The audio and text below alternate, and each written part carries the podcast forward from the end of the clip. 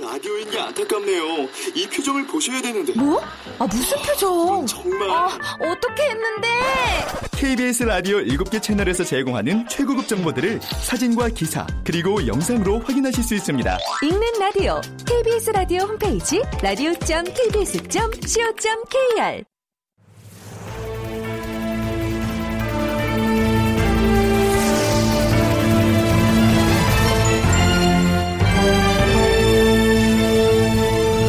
다큐멘터리 역사를 찾아서.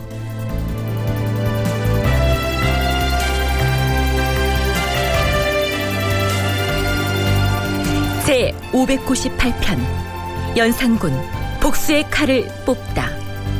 극본 이상락 연출 김태성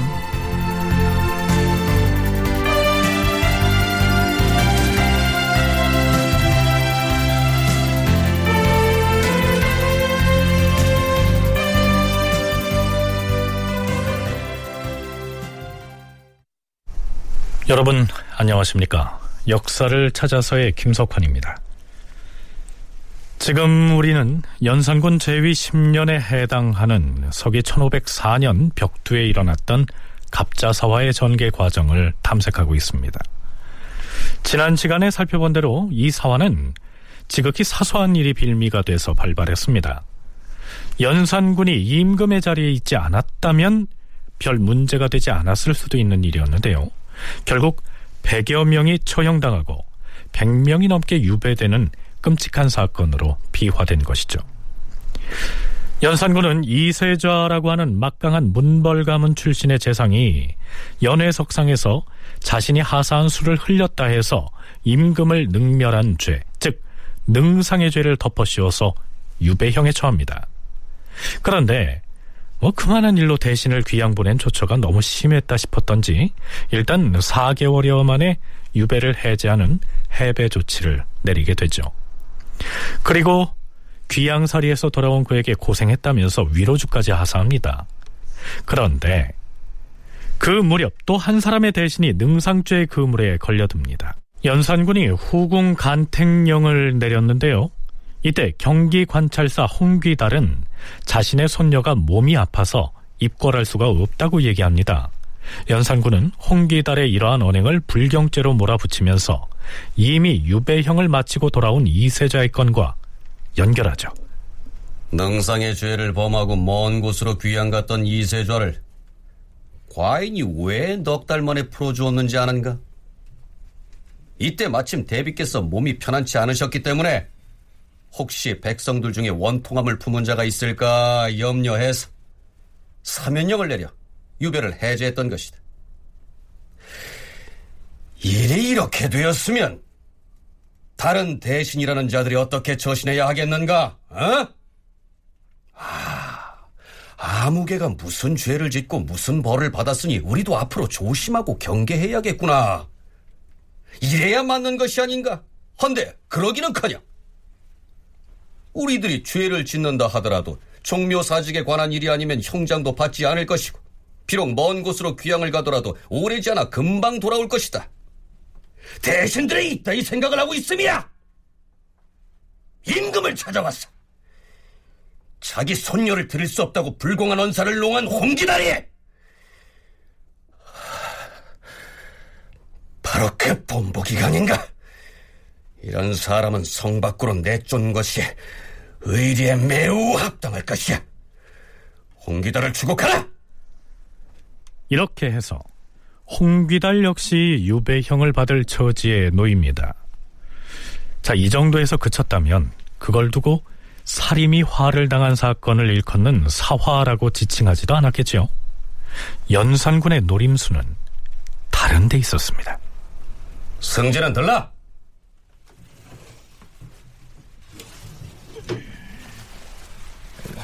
부르셨사옵니까, 주상전하?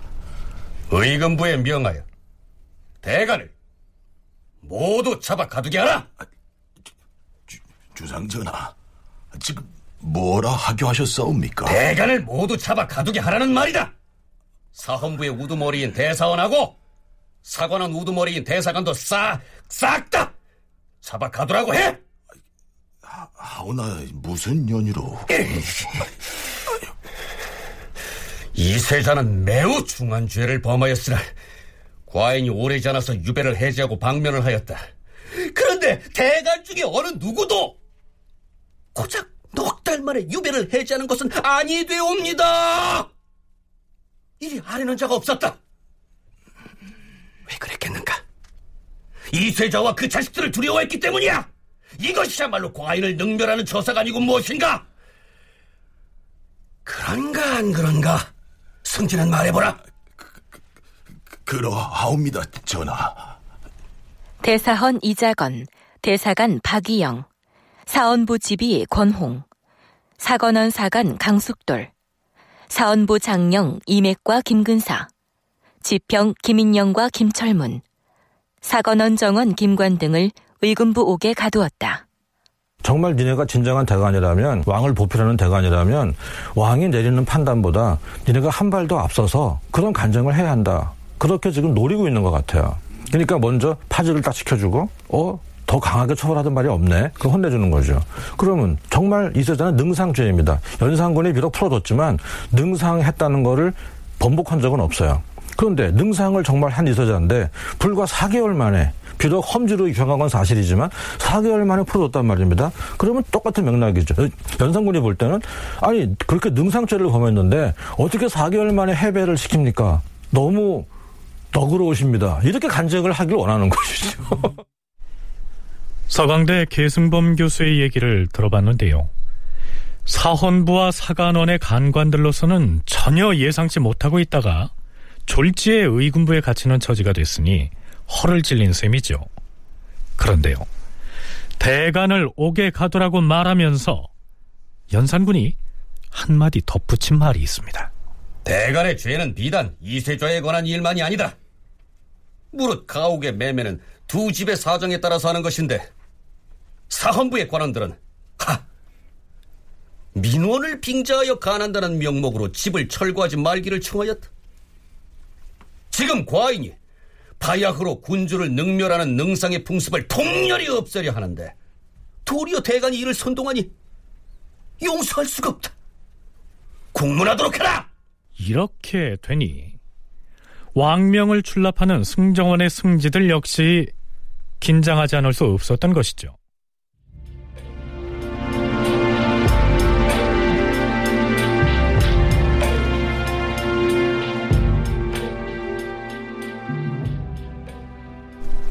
연산 10년 3월 13일 연산군은 의군부 도사를 불러서 다그칩니다. 지금 홍기달은 어디 있는가? 예, 전하. 옥에 가두었사옵니다. 초국은 어찌 되었는가? 곧 진행할 것이옵니다. 뭐, 어찌하여 추국을 속히 하지 않는 것인가? 만일 그가 재상이어서 느슨하게 하는 것이라면 의금부 당상관이 과인을 업신 여기는 것이다. 음, 홍기달의 목에 칼은 씌었는가? 목에 칼을 씌워서 하옥했는가 말이야. 아니옵니다. 홍기달은 그래도 재상인지라. 뭐라! 과인이 이미 그자의 직첩을 거두었는데 어찌 재상의 줄례를 갖춰서 대하려 하는가? 아! 그에게 칼을 씌우고 자물쇠를 채우라! 예, 주상 전하. 연산군은 대간을 대거 옥에 가둔 데 이어 이번엔 의정부의 대신들에게도 교지를 내려서 경고를 합니다. 군주와 신하의 분별은 엄격하지 않을 수 없고 군주를 능멸하는 풍습은 고치지 아니할 수 없다.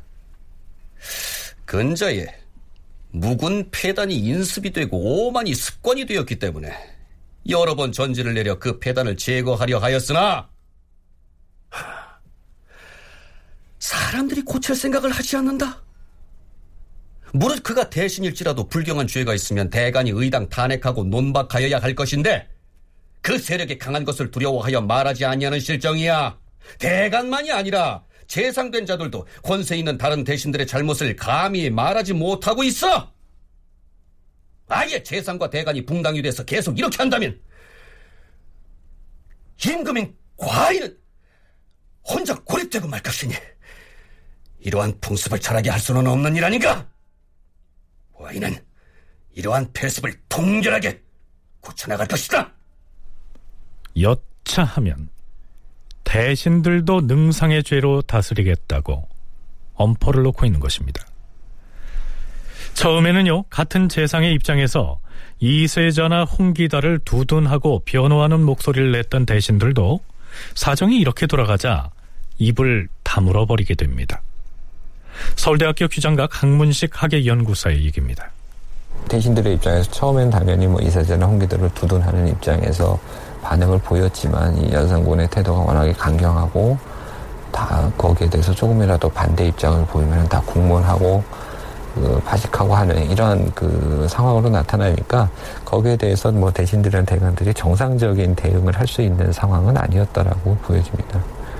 결국은 그런 것들이 결국은 계속 축적이 되면서 사화로까지 이어지고 그 대규모 숙청으로 이어지기 때문에 그런 상황에서 뭐 굳이 정상적인 대응이라면 뭐 관직을 버리고 낙향하는 거 말고는 다른 대 관직에 있는 상황에서 유, 관직을 유지하는 상황에서 정상적으로 대응할 수 있는 방법은 없었던 것이 아닌가 생각합니다. 이러는 가운데 연산군은 의군부의 당상관을 불러서 홍귀달에 대한 형벌을 의논하죠. 홍귀달에게 적용할 죄를 아뢰어라. 예, 전하. 홍귀달은 참대시에 해당하옵니다. 아, 그렇지. 그렇고 말고. 홍귀달에게는 참대시가 마땅하다. 그러나 사형을 장형으로 감한 다음에 속바치게 하고 변경에 부처하라. 의군부에서는요, 홍기달의 죄가 참형을 대기한다는 의미의 참대시에 해당한다고 했습니다. 참대시는 이런 형벌이죠. 참대시란 목을 베어 죽이는 참형을 즉시 집행하지 아니하고 추분이 올 때까지 기다렸다가 처형하는 것을 말한다.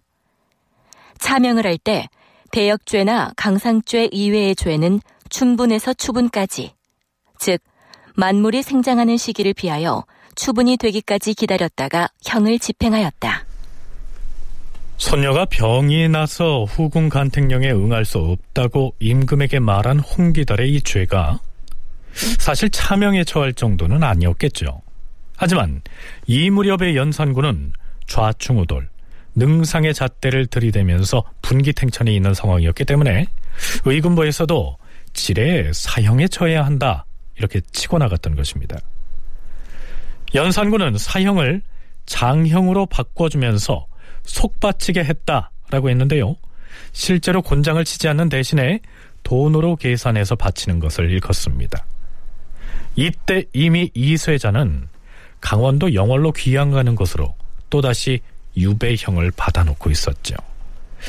자, 그렇다면 홍귀달은 어디로 가게 될까요? 이세좌가 대신으로서 불경죄를 범하였으니 무릇 재상이 된 자는 의당 이세좌의 경우를 경계로 삼아야 할 터인데 홍기달이 그 아들을 비호하려고 과인에게 불공한 말을 하여 능상의 죄를 범하였다. 홍기달로 말하자면 한때의 사표였던 사람으로서 학문이 깊었었으니 어찌 사리를 몰라서 그리 하였겠는가? 하, 홍기달이 선대왕을 섬겨서 직위가 재상에 이르렀는데 이렇듯 죄를 주어야 하니 어찌 과인이라고 마음이 편할 수 있겠는가? 그러나 지금 능상의 풍습을 고치고자 하여 용서하지 아니한 것이다. 자, 어디로 유배를 보냈으면 좋은지 그 배소를 아뢰도록 하라. 의금부에서 홍귀달의 유배지를 상고하여 보았사옵니다. 경원, 강계, 삭주 등 세 고을 중 한 곳으로 정하시옵소서. 음, 그 세 고을로 가는 데는 각각 얼마나 걸리는가? 경원은 열아흘에, 강계는 보름, 그리고 삭주는 열하루 거리이옵니다. 그렇다면 홍귀달을 그 중에서 가장 먼 함길도의 경원으로 유배하라. 한편 이때에는 이 세좌를 넉 달 만에 유배지에서 방면했는데도 그에 반대하는 간쟁을 하지 않았다 하는 이유로 사관원과 사헌부의 간관들이 대거 의군부에 갇혀 있는 상황이었죠. 그래서 그 자리를 비워놓을 수가 없다고 여겼는지 연산군은 홍자아를 사헌부 대사원에 그리고 최인을 사간원의 대사관에 임명하는 등 공백이 된 대관을 보충하는 인사를 단행합니다. 그런데 대사헌과 대사관은 연산군으로부터 임명장을 받자마자 이세자와 홍기다를 더 무거운 죄로 다스려야 한다고 선수를 치고 나서죠. 전하, 사원부에서 아뢰옵니다. 이세자는 매우 중한 죄를 범하였으므로 더 먼 지방으로 귀양 보내야 할 터인데 다시 영월로 보내시니 이것은 그가 지은 죄대로 형벌을 주는 것이 아니옵니다. 더 먼 지방으로 보내도록 하시옵소서. 홍기달 역시 불경죄를 범하였사온데 사용을 감하여 장형으로 속바치게 하셨사옵니다. 이런 큰 죄인은 마땅히 유를 엄격하게 적용하여 율에 정한 대로 죄를 줘야 할 것이온데 겨우 경원으로 귀양 보내게 하셨사오니 심등은 더욱 강하게 논단할 것을 정하옵니다. 이세좌와 홍귀달 둘 다 중한 죄를 범하였다. 이세주와 그놈은 과인이 손수 술잔을 내려주었는데 그것을 마시지 아니하고 엎질러 쏟았고 홍귀달은 자신의 아들을 구원하려고 손녀가 아프다고 핑계를 대서 불공을 범하였으니 그 죄가 차이가 있다. 이세주와는 장형을 속바치게 하지 않았으나 홍귀달은 장형을 속바치게 한 것은 홍귀달은 학문이 썩 깊은 사표였기 때문이야. 이세주와의 죄는 임금을 업신여긴 죄 중에서도 매우 심한 능상의 죄이다. 만일 처음에 이세자에게 적용한 율문이 그 죄에 합당하지 않다면 그때의 법관이 잘못한 것이야. 하지만 홍기달의 죄는 다만 불경죄인 것이다. 전하, 듣자옵기는 이세자와 홍기달에 추안을 드리게 하셨다는데 만일 그 율의 죄명을 살펴보신다면 유배보다 더 무거운 죄가 있을 것이오니 중형으로 처치하게 하시옵소서. 여기에서 추안이란 죄인을 국문한 기록을 말합니다.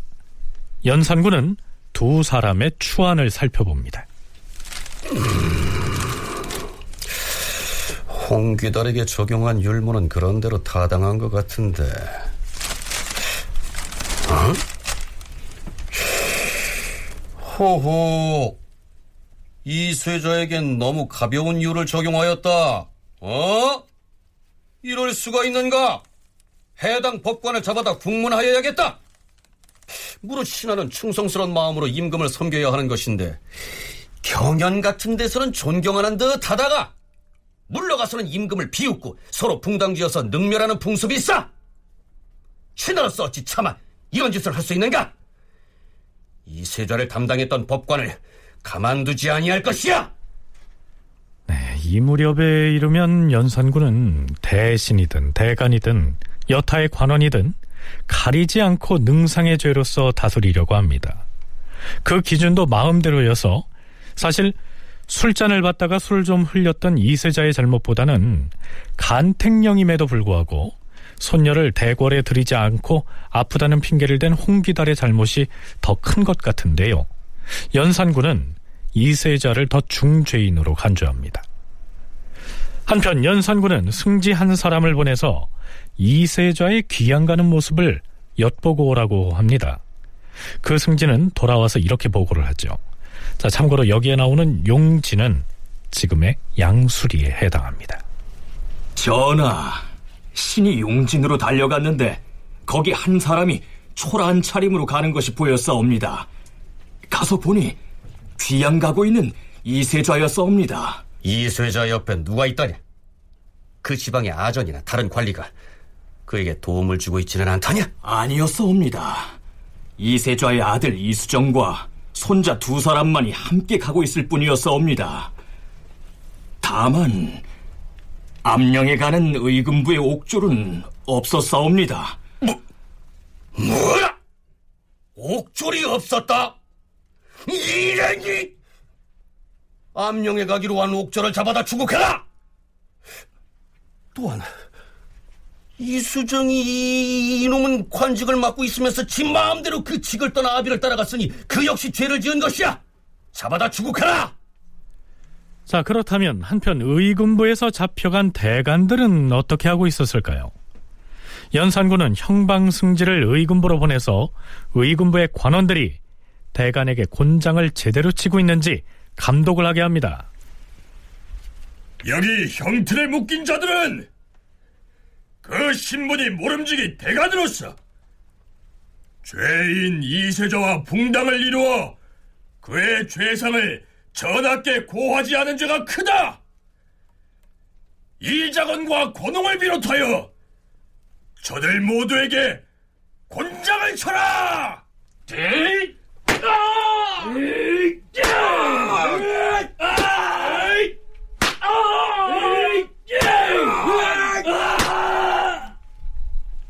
자, 그렇다면 이들은 그저 곤장을 맞고 방면됐을까요? 그렇지 않았습니다. 연산 10년 3월 15일 전 대간 이자건을 선산에 박이영을 문의에 권홍을 전주에 강숙도를 재령에 이맥을 괴산에 김근사를 서천에 김인영을 임실에 김철문을 문경에 김관을 연안에 각각 부처하였다. 이들은 이세자가 처음 귀양 가던 당시의 대간들이었고요. 이세자의 유배가 해제돼서 귀환했을 때 아니되옵니다 라고 하지 않았다고 해서 그 뒤에 임명된 또 다른 대간도 줄줄이 의군부에 갇힙니다. 이세자가 불경죄를 범하였는데 의정부와 육조의 당상관들 중에 아무도 그 죄가 가볍다고 간하지 아니하였다. 그리고 승정원의 승지들 중에서도 간하는 자가 없었다. 괘씸한 이세자의 죄를 정할 때 관계가 있는 의정부와 육조의 당상관들 그리고 승지들까지 모조리 잡아다 국문하게 하라. 당시의 홍문관 관원들도 국문하라. 그리고 이세자가 귀양지에서 돌아왔을 때 그의 집을 방문하여 인사를 했던 관리들은 모두 자수하여 국문을 받으라 이르라. 또한 맡은 바 직을 떠나 아비의 귀양길에 동행한 이세자의 아들 이수정 이놈에게도 유례 의거하여 장 40대를 때리라. 연산군은 전현직 대간들을 비롯해 승정원의 승지들, 홍문관 관원들, 그리고 의정부의 당상관들까지 마구잡이로 잡아들여서 곤장을 치거나 혹은 유배형에 처합니다. 그러다 보니 사법당국이라 할 사헌부가 텅 비다시피 했던 모양이죠. 홍문관 관원들을 국문하라 하였는데 어찌 되었는가? 전하, 사원부에 사람이 없사온데 어느 관사의 관원들을 시켜서 국문을 하게 해야 하올지. 아, 사헌부에 사람이 없다 하였는가? 하, 그렇지. 대가지 모두 오게 갇히고 혹은 귀양 가고 했으니. 뭐 그냥 의금부 관리들로 하여금 홍문관 관리들을 잡아다 추국하게 하라. 연산군은 거의 모든 신하들을 대상으로 능상죄의 올가미를 씌워서 처벌합니다. 그 스스로 그 부당함을 언급하고 있다는 점이 좀 흥미롭죠. 뭐 이런 식으로요. 대간이란 나라에서 하는 일이 옳고 그름을 말하는 벼슬인데 임금이 그 대간을 옥에 가두고 귀양 보내고 하는 것은 온당치 않다는 것을 과인이라고 어찌 모르겠는가? 그러나 능상의 풍습을 바로 잡아야 하겠기에 또한 선대 왕을 섬겼던 재상을 사소한 일로 벌주는 것은 과인도 하, 가슴 아파하는 바이다. 허나 과인은 지금 능상의 폐습을 고쳐야 하겠기에 뿐만 아니라 홍문관의 관원들이 이세자를 탄핵하는 간쟁을 하지 않았다고 벌을 주면서도 아, 본래 홍문관은 임금의 경연을 돕는 곳이지 임금에게 간쟁을 하는 기관이 아니므로 이세자를 탄핵하는 간언을 하지 않았다 하여 벌을 주는 것은 앞뒤가 맞지 않는 처사인 줄은 안다. 그러나 그동안 홍문관도 사헌부 사관원과 더불어 언관구시를 해왔으므로 부득이 죄를 묻지 않을 수 없다. 이렇게 둘러댔고요. 이세자의 아들 이수정에게 곤장을 치게 하면서는 그래 그래 아비가 귀양 가는 길에 아들이 함께하는 것은 자식의 도리로서 용서할 만하다. 그러나 그러니까 연산군은요. 자신의 무차별적인 처벌 행위가 온당치 않다는 것을 먼저 인정하면서도 그럼에도 불구하고 임금을 능멸하는 이 능상의 풍조를 바로잡기 위해서 부득이 이렇게 무리를 할 수밖에 없음을 천명하고 있는 것입니다. 뿐만 아니라 그는 매우 즉흥적으로 태도를 돌변하기도 했고요. 또한 지나간 일을 가지고 매우 집요하게 소급 처벌을 하거나 악착같이 일가부치들에게 연좌해서 벌을 주는 모습도 나타냅니다.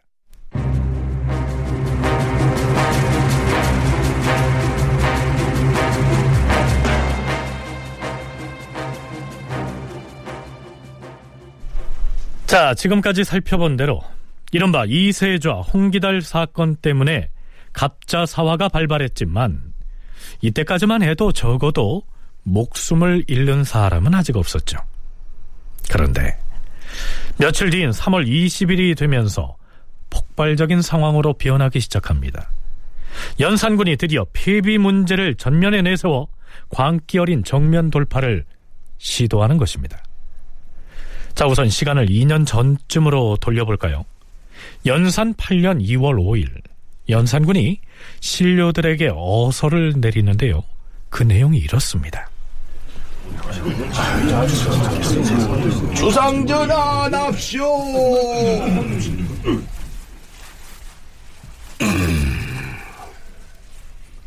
오늘은 과인이 경들에게 한 가지 과제를 줄 터이니 잘 들으라.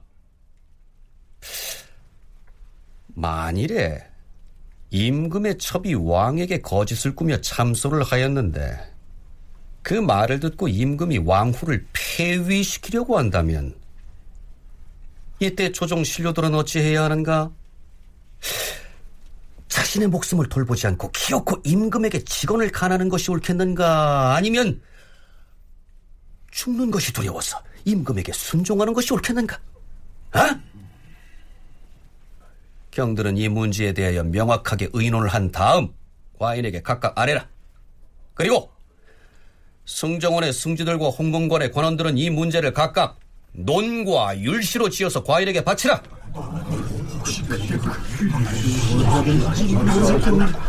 자, 이게 무슨 뜻일까요? 보나마나 아버지인 성종이 후궁의 참소 때문에 연산군의 생모인 윤 씨를 왕위에서 내쫓은 다음 결국 사약을 내려서 죽였는데 이 과정에서 신하들은 과연 어떤 태도를 취해야 옳았는지 논설문으로 작성하고 혹은 시를 지어서 아뢰어라 이런 얘기입니다.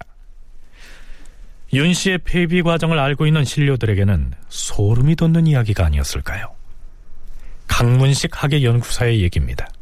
그 폐위하려고 할 때 신하들이 바르게 간언을 했으면 성종은 총명한 임금이었기 때문에 그 말을 듣고 이제 마음을 돌이켰을 텐데 그러지 않았기 때문에 이러한 문제가 나타났다라는 것이죠. 그러니까 결국은 당시의 신하들이 제 역할을 다 못했다라고 하는 그러한 측면들이 나오는데 여기에서 지금 어떻게 해야 되는지를 논한다라는 것은 그 사람들이 잘 못했다라는 것을 이제 염두에 둔 그런 측면들이 있기 때문에 뭐 그렇게 그 추정해 볼 가능성은 충분히 있다라고 생각이 됩니다. 갑자 사화가 일어나기 2년 전에 이런 일이 있었는데요. 연산군이 이 시기에 왜 갑자기 이런 얘기를 꺼냈는지는 알 수가 없습니다. 또한 실록에는 후속 기사가 올라 있지 않기 때문에 신하들이 뭐라고 써서 올렸는지도 알 길이 없습니다.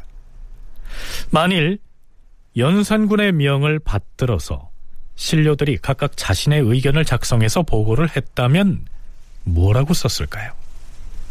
전하, 그런 일이 있다면 당연히 신하된 도리로서 목숨을 걸고라도 임금에게 간하여 왕후 폐위의 부당성을 극력 간하여야 할 것이옵니다. 신료들은 마땅히 이러한 논지로 자신들의 의견을 얘기하거나 글로 써서 바쳤겠죠. 만일 그랬다면 연산군이 음, 경들의 의견이 모두 옳다. 충직한 신하라면 마땅히 그랬어야 한다. 그렇다면 나의 어머니가 성종에 의하여 왕후의 자리에서 폐위되고 종국에는 임금으로부터 사약을 받고 죽게 되었을 때 그대들은 그렇게 하였는가? 그렇게 하지 않았다면 왜 아니하였는가? 이렇게 치고 나온다면 어떻게 됐을까요? 하지만 그 뒤에 어떻게 됐다는 기록이 보이지 않는 상태에서 이세자 홍기달 사건이 터진 것으로 돼 있습니다. 서강대 계승범 교수는 연산군이 이세자 홍기달 사건을 무리해 가면서까지 이렇게 확대시킨 이면에는 이미 생모인 폐비 윤씨 문제를 거기에 연계해서 대대적으로 복수를 도모할 계획을 세웠을 가능성도 있다. 이렇게 분석합니다. 이세좌, 홍기달, 다음에 자기 생모 문제. 이 세 가지가 거의 연쇄적으로 발생하거든요. 요, 요렇게 보면은 아마 연산군이 아마 작심하고 이제 한번 이게 애들이 보니까 이 당상관들 대신들도 대간하고 짝짝꿍 돼가지고 이게 완전히 이제 나를 몰아세우네. 한번 본때를 보여줘야 되겠다. 작심을 하고 이세, 그, 그러던 차에 이세조와의 실수, 홍기달의 핑계, 돼서 일단 한번 정지 작업을 한 다음에 본격적으로 폐비 문제를 건드린 것이 아닌가. 그렇게 하면은 오히려 물론 정신적인 문제가 없는 건 아니지만 뭔가 연산군이 의도한 대로 지금 전국이 흘러가고 있는 것이 아닌가. 그렇게 보는 게 더 합리적이겠네요. 물론 실록인 연산군 일기의 관련 기사들을 꿰맞춰 보면 자신의 생모인 폐비윤 씨가 당시에 어떻게 죽었는지 그 자세한 내용에 대해서는 이세자 홍기달 사건 관계자들을 유배형에 적어난 뒤에 연산 10년 3월 20일쯤 와서야 비로소 알게 된 것으로 이해가 됩니다.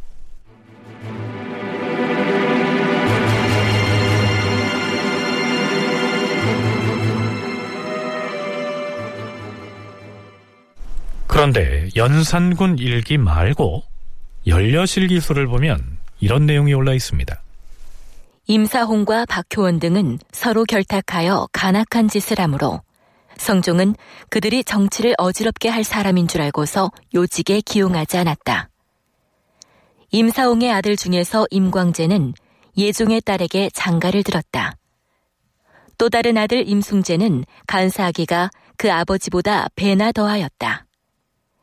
남의 첩을 빼앗아 임금에게 바치기도 하였는데 임금이 그를 총애하여 그의 집에 자주 행차하였다. 여기에서 임금은 연산군을 말하죠. 그래서 어느 날 연산군이 임승재의 집으로 행차를 했는데 거기에서 아들 집에 와 있던 임사홍과 마주하게 됩니다. 임사홍은 연산군에게 그동안 감춰뒀던 이야기를 꺼내죠. 전하, 신이 한 잔 올리겠사옵니다. 음, 그리 하시오.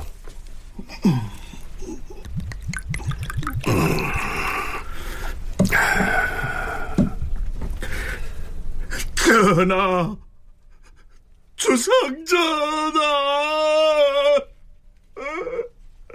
아니, 갑자기 어찌된 일이오? 어찌하여 대장부가 그리 슬피 우는 것이? 연유를 말해보시오. 전하, 그동안 이 말씀을 안 하고 싶었으나 참고 또 참았사온데 오늘 저녁에는 주상 전하께 기필코 그 이야기를 고하겠사옵니다. 어허, 무슨 이야기인지 울지 말고 말을 해보시오. 예, 전하. 주상 전하, 전하의 생모이신 배비께서 과연 누구 때문에 배위 되었는지 그 말씀을 올리겠사오니 신을 용서하여 주시옵소서. 뭐, 뭐라? 나의 어머니가 누, 누구 때문에 폐위되었다는 말인가? 엄숙이와 정소용의 잠소 때문에 폐위되어 싸웠고 결국 사사되게 이른 것이옵니다. 뭐라였는가?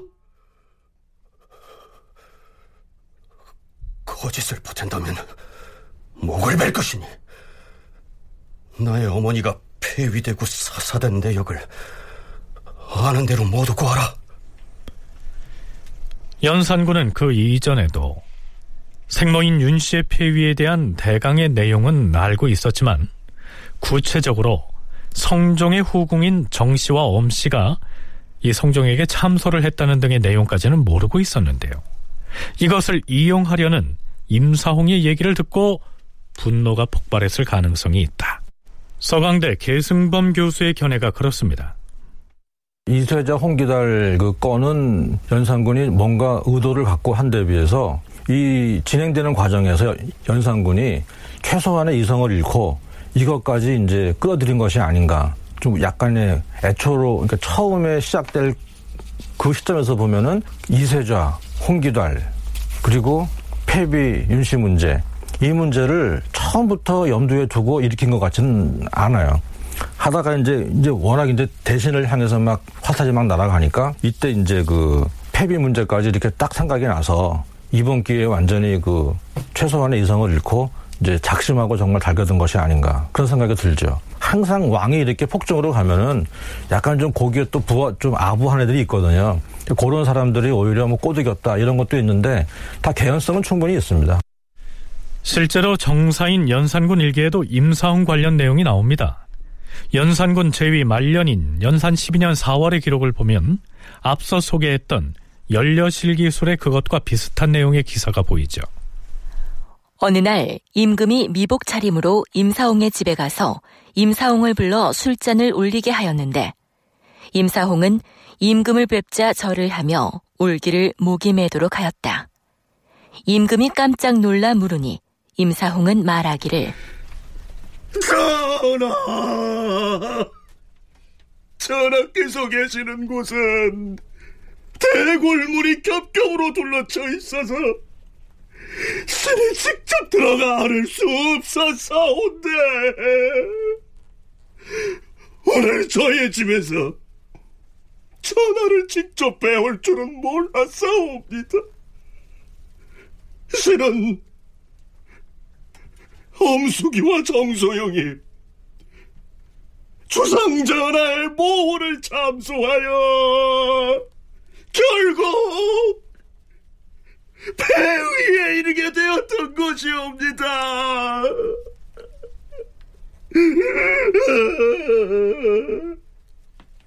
임사홍이 왕에게 이렇게 무소를 하니 임금도 또한 울었다.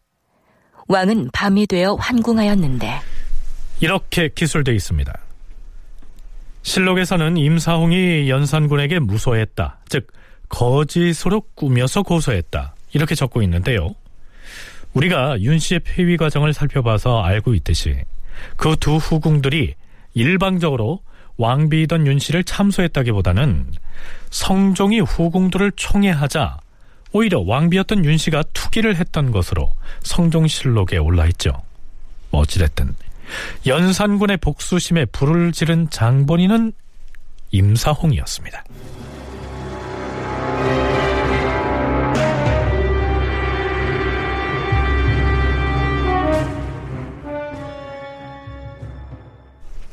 드디어 연산 10년 3월 20일 밤. 아, 의금부 도사는 들으라. 안양군 이항과 봉안군 이봉을 잡아와서 목에 칼을 씌운다 목에 가두어라. 당직 승진은 왜 안 오느냐? 아이, 부르셨사옵니까, 주상전하?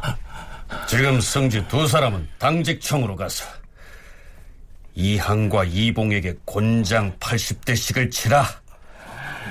또한 의금부 낭청 한 명은 옥졸 열 명을 거느리고 그 몸은 밖에 대령하라.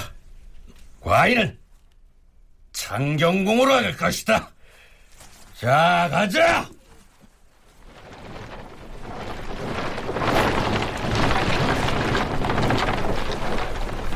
연산군은 그 밤중에 왜 창경궁으로 향했을까요? 그 시기 창경궁에는 연산군을 친아들처럼 키워준 자순대비, 즉즉 정현왕후 윤씨와 연산군에겐 할머니가 되는 인수대비 등 왕실의 어른들이 거처하고 있었습니다.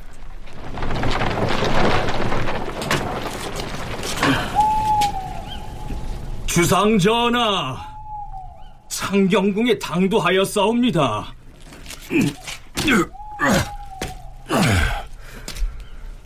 지금 안양군 이항과 봉안군 이봉은 어디 있느냐? 의금부에서 곤장을 맡고 있사옵니다. 그들 두 명을 이곳 창경궁으로 데리고 오라. 앞에서 임사홍이 연산군에게 말하길 성종의 후궁인 정씨와 엄씨의 참소 때문에 연산군의 생모가 폐위됐다 이렇게 고변을 했는데요. 그 후궁 정씨의 두 아들이 바로 이항과 이봉이었던 것입니다. 성종의 후궁 중 또 한 사람인 엄씨에겐 딸만 한 명 있을 뿐 아들은 없었습니다. 엄귀인과 정귀인은 내 어머니를 죽게 한 원수다. 그 두 여자를 결박하여 뜰 앞으로 끌고 오라.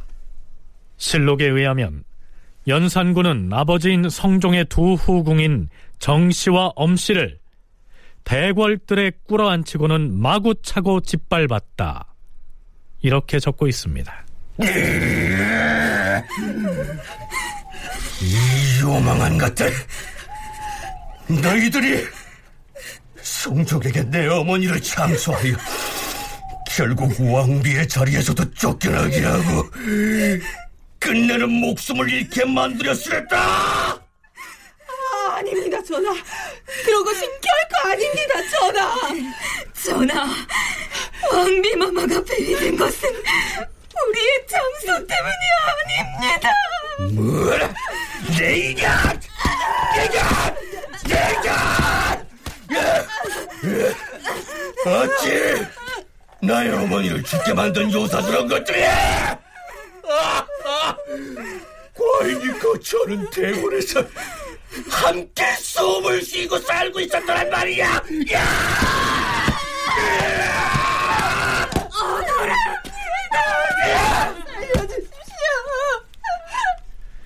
자, 이러고 있는 중에 후궁 정씨의 두 아들인 이항과 이봉이 창경궁으로 끌려옵니다.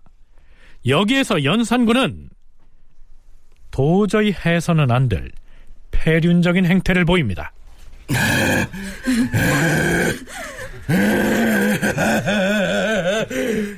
그래, 이항과 이봉. 내 놈들의 숨이 붙어 있는 걸 보니 아직 곤장을 더 맞지 아니었구나. 잘 되었다. 저두 놈에게 곤장을 쥐어주라. 연산군은 이항과 이봉에게 곤장을 들게 한 다음 이렇게 말합니다. 아, 아, 여기 여기 있는 이 유사스런 것들은 대역 죄인이야. 자, 너희 놈들은 과인을 대신하여 맞등 이 죄인들을 응징해야 할 것이야. 저 요망한 죄인들을 곤장으로 마구 쳐라. 주상 전하, 어째 이런 치사... 죄인에게 어서 장을 치지 못하겠느냐!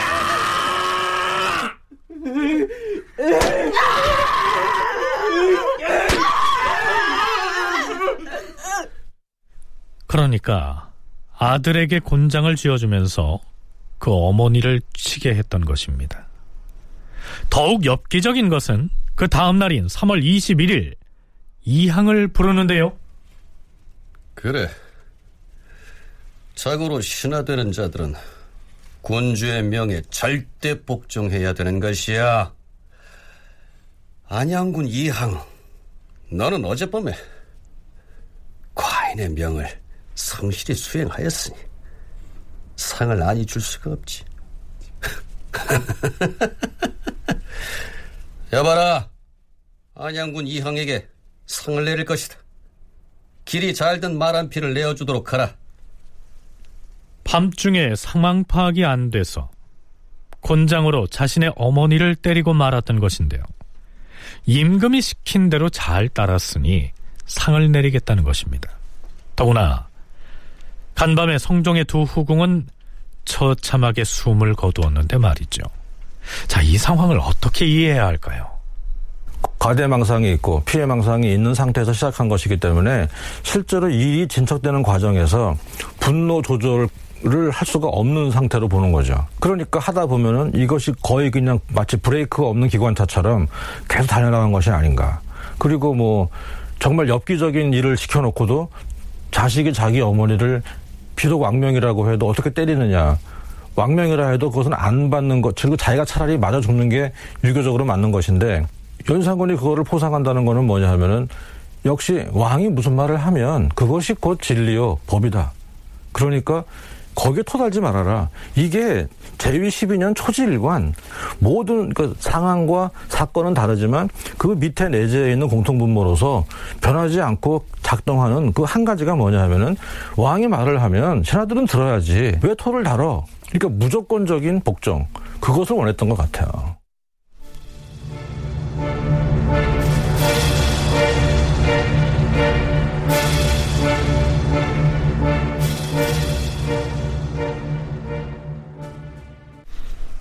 다시 그날 밤 창경궁의 상황으로 돌아가겠습니다.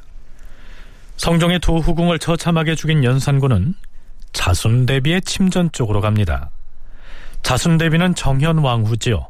연산군을 친자식처럼 키웠기 때문에 어린 시절 연산군도 그가 친어머니인 줄 알고 자랐습니다. 대비는 빨리 뜰 아래로 나오라! 정령 침전 밖으로 나오지 못하겠는가? 대비는 속히 나와서 과인의 칼을 받으라!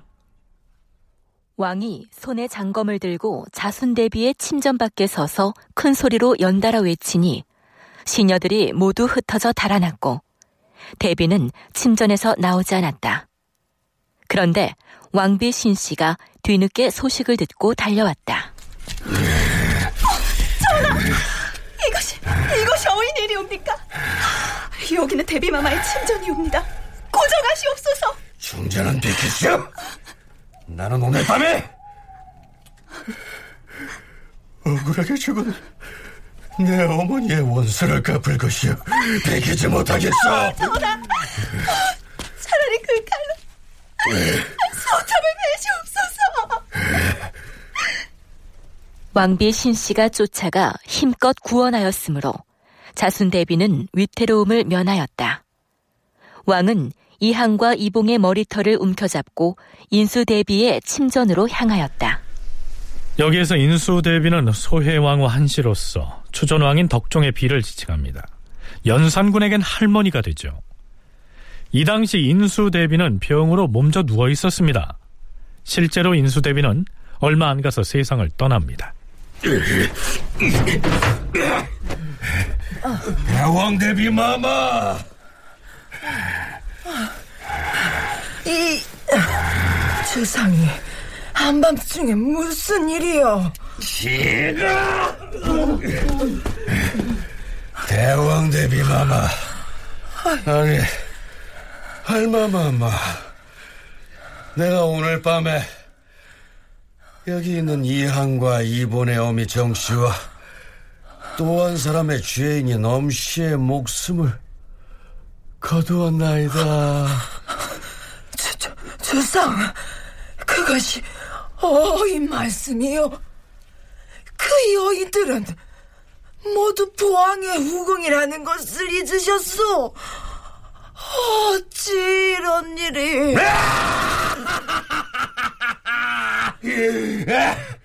이놈들 과인이 할마마마께 술을 한 잔 올려야겠다 아! 여기 술잔 있군 술을 한 잔 따르거라 아, 따랐으면 대왕 대비마마께 드리거라 자 대비마마 술잔을 받으세요 손자가 올리는 술인데 안 받으실 것입니까? 어찌 이런 일이? 그, 그래요. 이 할미가 주상의 술잔을 받게 주겠소.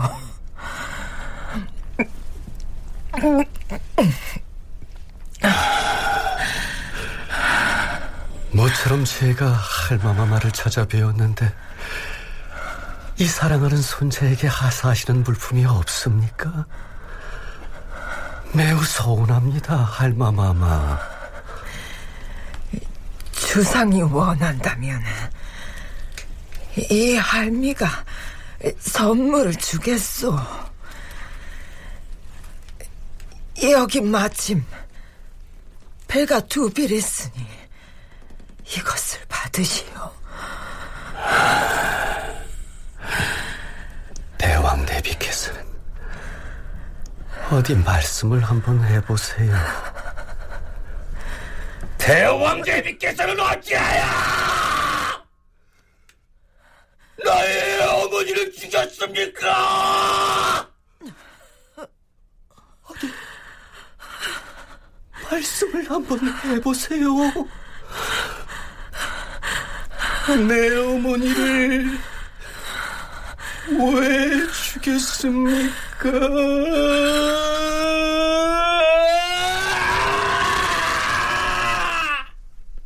그 인수 대비하고 사이가 참 조, 좋았고 인수 대비하고 연산군은 사이가 안 좋았고 뭐 기본적인 얼개는 맞는 것 같아요. 그리고 이제 또 특히 그 연산군이 그 무오사와하고 갑자사와 그 사이에 그 정말 폭정을 많이 하거든요, 솔직히.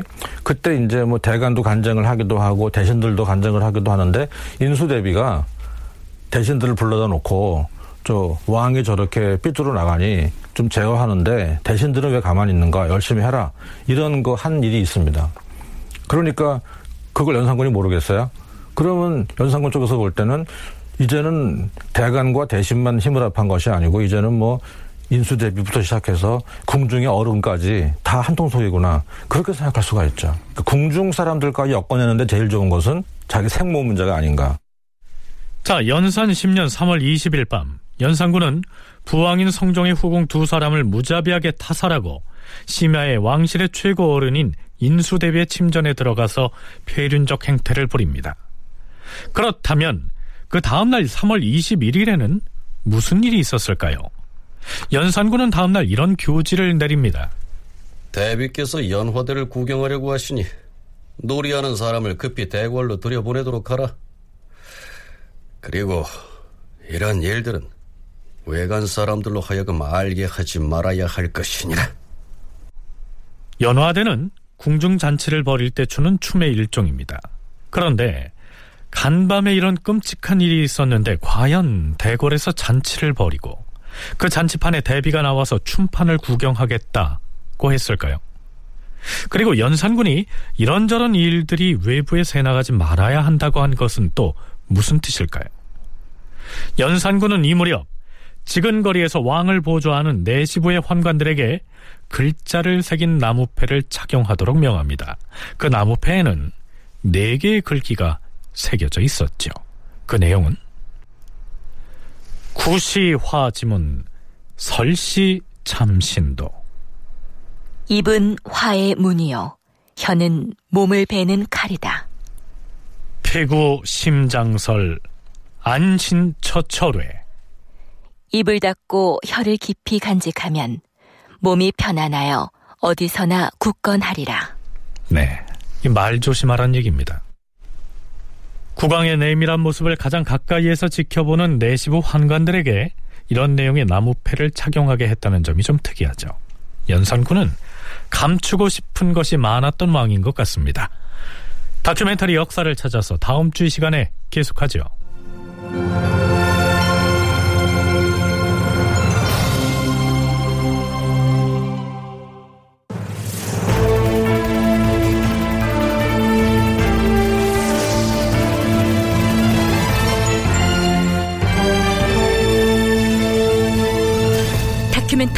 역사를 찾아서 제 598편 연산군 복수의 칼을 뽑다 이상락극본 김태성 연출로 보내드렸습니다.